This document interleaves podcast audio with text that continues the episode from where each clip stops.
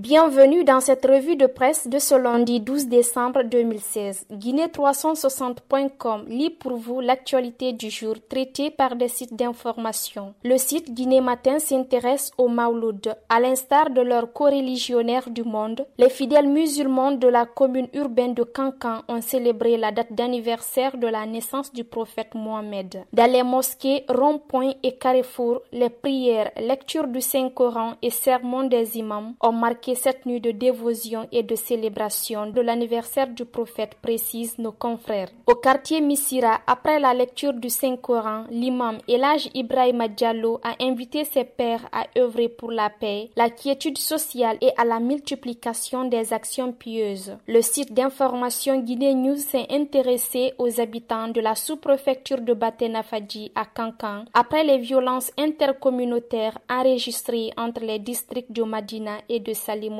plus de 3000 personnes dorment à la Belle Étoile après les incendies du 8 décembre 2016, soulignent nos confrères. Selon un des habitants sinistrés de Madina, c'est une véritable catastrophe qu'ils vivent depuis l'incendie. Vision Guinée, quant à eux, s'intéresse au défi que le président Alpha Condé a lancé à ses adversaires qui parlent de son état de santé. Dans son intervention lors de l'inauguration du grand marché de Conakry, il a souligné, je cite, Comme ils disent que je suis malade, qu'ils viennent, on va marcher de Koya à Conakry. Moi, je serai en bonne santé pendant cent ans. Fin de citation. Pour lui, si Dieu te soutient, rien ne va t'arriver. Le site guinée7.com s'intéresse à l'Assemblée générale du RPG tenue le samedi 11 décembre à son siège. Le désaccord qui existe entre l'UFDG de Selou Diallo et les NFD de Mokhtar Diallo était au centre des discussions. Bantamasso estime que Mokhtar Diallo recolle les conséquences du soutien aveugle qu'il a longtemps apporté au chef de file de l'opposition. Plus loin, Bantama appelle la population de Ratoma à se lever contre les mauvaises conduites de l'UFDG. Je vous retrouve demain mardi pour un autre tour de l'actualité. D'ici là, portez-vous bien où que vous soyez. Au revoir.